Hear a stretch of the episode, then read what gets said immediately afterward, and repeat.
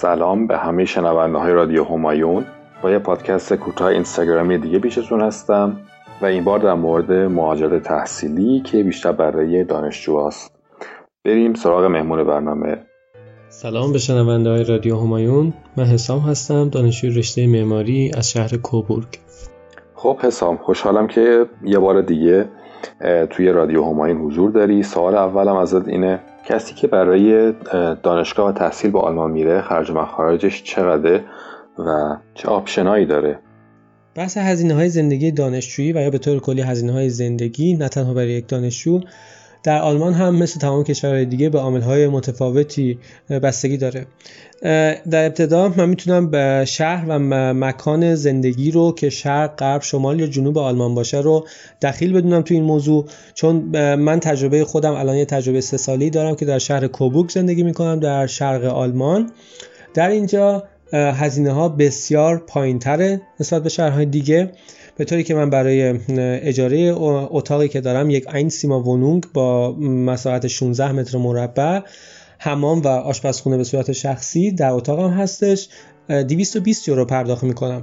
اینجا یک اشتودنتون وونهایمه، یعنی از طریق دانشگاه اجاره داده میشه به دانشجوها، میتونه به صورت ویگه باشه یا مثل موردی که من اجاره کردم یک این سیما ونونگ باشه. خوبی که اشتودنتون وونهایم داره در ابتدا قطعا ارزون تر بودنش هستش و بعد از اون اینکه تمام هزینه‌های انرژی و اینترنت هم روی اجاره حساب شده و بعد از اون خوبی دیگه ای که داره نزدیک بودنش به دانشگاه، چون در اصولا در کامپوس اصلی دانشگاه هستن.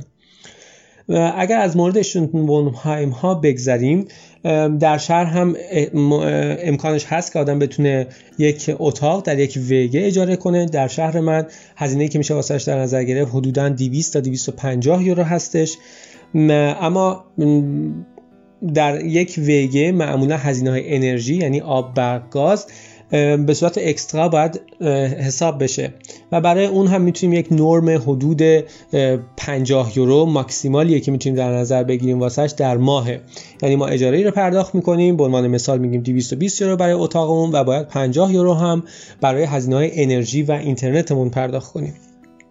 بحث هزینه بعدی که هزینه بزرگ بعدی که باید پرداخت کنیم بحث خورد و خوراکه. خورد و خوراک هم خب قطعا خیلی وسیع داره به عادتهای ما، اینکه عادت داریم در خارج از خونه رستوران غذا بخوریم یا در خونه آشپزی کنیم.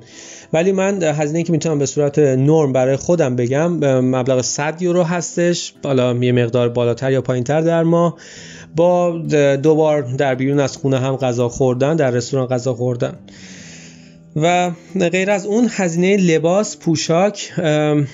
نمیشه این رو به صورت کلی گفت اینقدر در ماه، چون من خودم تا به حال اینو حساب نکردم، و اما حدوداً ماهی پنجاه یورو آدم اگر در نظر بگیره برای بحث پوشاک میتونه منطقی باشه. و علاوه بر اون هزینه دیگه‌ای که ماهانه میتونیم پرداخت کنیم ممکنه که بحث اینترنت باشه. اگر در ویگه زندگی کنیم اینترنت رو باید به صورت شیر با بقیه افرادی که در ویگه هستن حساب کنیم و یا در خونه خودمون ماهانه شاید بیست یورو بخوایم برای اینترنت وابسته به میزان استفاده‌ای که داریم پرداخت کنیم. و علاوه بر اون هزینه موبایل، سیم کارتی که من دارم با سه و نیم گیگ به عنوان مثال اینترنت و میزان تماس گرفتن نامحدود در آلمان ماهی ده یورو هستش هزینه. میزان اینترنت بیشتر پانزده یورو و یا نهایتاً ماکسیمال تا بیست یورو مبلغی هستش که برای موبایل به عنوان مثال باید پرداخت کرد. سوال دوم شرایط کار دانشجویی و اینکه چجوری میشه پیداش کرد. بحث کار کردن در آلمان یه بحثی که کمتر بهش توجه میشه ولی خیلی مهمه قطعا برای دانشجویی که مهاجرت میکنن به آلمان و هدفشون اینه که به هر حال در کنار درس خوندن کار کنن و خودشون رو تامین کنن از لحاظ مالی. از لحاظ قانونی اینجوریه که در آلمان یک دانشجو با اقامت دانشجویی حق داره صد و بیست روز در سال به صورت تمام وقت کار کنه و یا دویست و چهل روز به صورت پاره وقت. و اینکه پاره وقت چیه و تمام وقت چیه این بستگی داره به نوع کار که آدم در کجا کار میکنه. تعریف پاره وقت و تمام وقت تغییر میکنه. به عنوان مثال در یک کار عادی به عنوان مینی جاب که یک دانشجو انجام میده، مثلا در رستوران، کاری که الان تجربه خودم بوده، بعدا اینو توضیح میدم، به این صورته که هشت ساعت به صورت یه شیفت عادی حساب میشه، ولی الان اینکه مثلا هشت ساعت ده ساعت هم بشه اونقدر مهم نیستش، تا ده ساعت به عنوان یک شیفت تمام وقت حساب میشه و قاعدتا چهار ساعت که باشه در روز به عنوان یک شیفت پاره وقت حساب میشه. به طور معمول تا جایی که من تجربه کردم زیاد کنترلی روی این نیست که خب حالا صد و بیست روز شد، تموم شد، حالا مثلا نامه بیاد دم خونه فلان. من تا به حال هم چیزی رو تجربه نداشتم، ولی ممکن هست که همچین اتفاقی هم بیفته.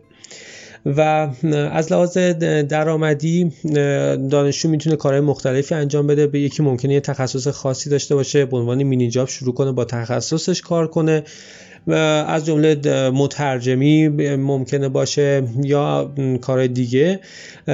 اما کاری که نیاز به تخصص نداره و من خودم انجام دادم دو سال اول و کاملا کار خوبی بود، درآمدش هم درآمد خوبی بود، کار رستوران بود، به عنوان کلنر، به عنوان پیش خدمت در رستوران کار کردن.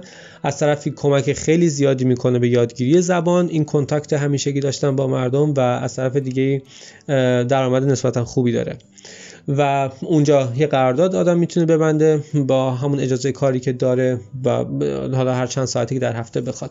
سوال بعدی اینه که آیا آدم در کنار درس خوندن اصلا میتونه کار کنه از لحاظ حجم درسی و غیره؟ اینا بستگی داره کاملا به رشته‌ای که هر کسی میخونه. اگر کسی پزشکی بخونه، حالا چیزی که در نظر من و از دوستان شنیدم، قاعدتاً به قدری حجم درسی سنگینه که کنار درس کار کردن یه مقدار بعید به نظر میرسه. اما یه نفر ممکنه که کلاس های کمتری داشته باشه یا رشتهش واسه سبکتر باشه و خب قاعدتا وقت داره. ولی به طور کلی من خودم همیشه کنار درسم کار کردم و به طور میانگین اگر بخوام بگم در طول ترم من هفته‌ای بیست ساعت رو کار داشتم و با... که اصولا آخر هفته ها بوده. و موضوع دیگه هم که ممکنه که یه مقدار در حاشیه سوال بشه بحث سیاه کار کردنه که آیا خب چی میشه اگه ما سیاه کار کنیم؟ سیاه کار کردن همیشه شرایطش فراهم هست. در آلمان ممکنه که حقوقش کمتر باشه یا بیشتر، ولی ممکنه که حقوق عادی هم آدم بگیره. خیلی هم اتفاق میفته، اکثرا بچه‌ها این کار رو میکنن، ولی موردی که هست اگر دولت بفهمه بدون شک خیلی خیلی مشکل ساز خواهد شد. و حقوقهای کار مینی جاب هم اصولاً به صورت ساعتی هستش که روی مینیمم حقوق حساب میشه. کارهایی مثل همین کارهای کناره در رستوران کار کردن و غیره که حقوق ساعتی نه و نیم یورو تا ده یورو تا یازده یورو، ممکنه نهایتاً یازده یورو ساعتی براش میشه در نظر گرفت که حالا ممکنه پول انعام و پولهای دیگه‌ای باشه که به اون مبلغ اضافه شه، ولی حقوق ساعتی اصولاً بین همین نه یورو تا یازده یورو خواهد بود. خب به پایان این پادکست رسیدیم. ممنون از شما که شنونده این پادکست بودین. تا درود دیگر، بدرود.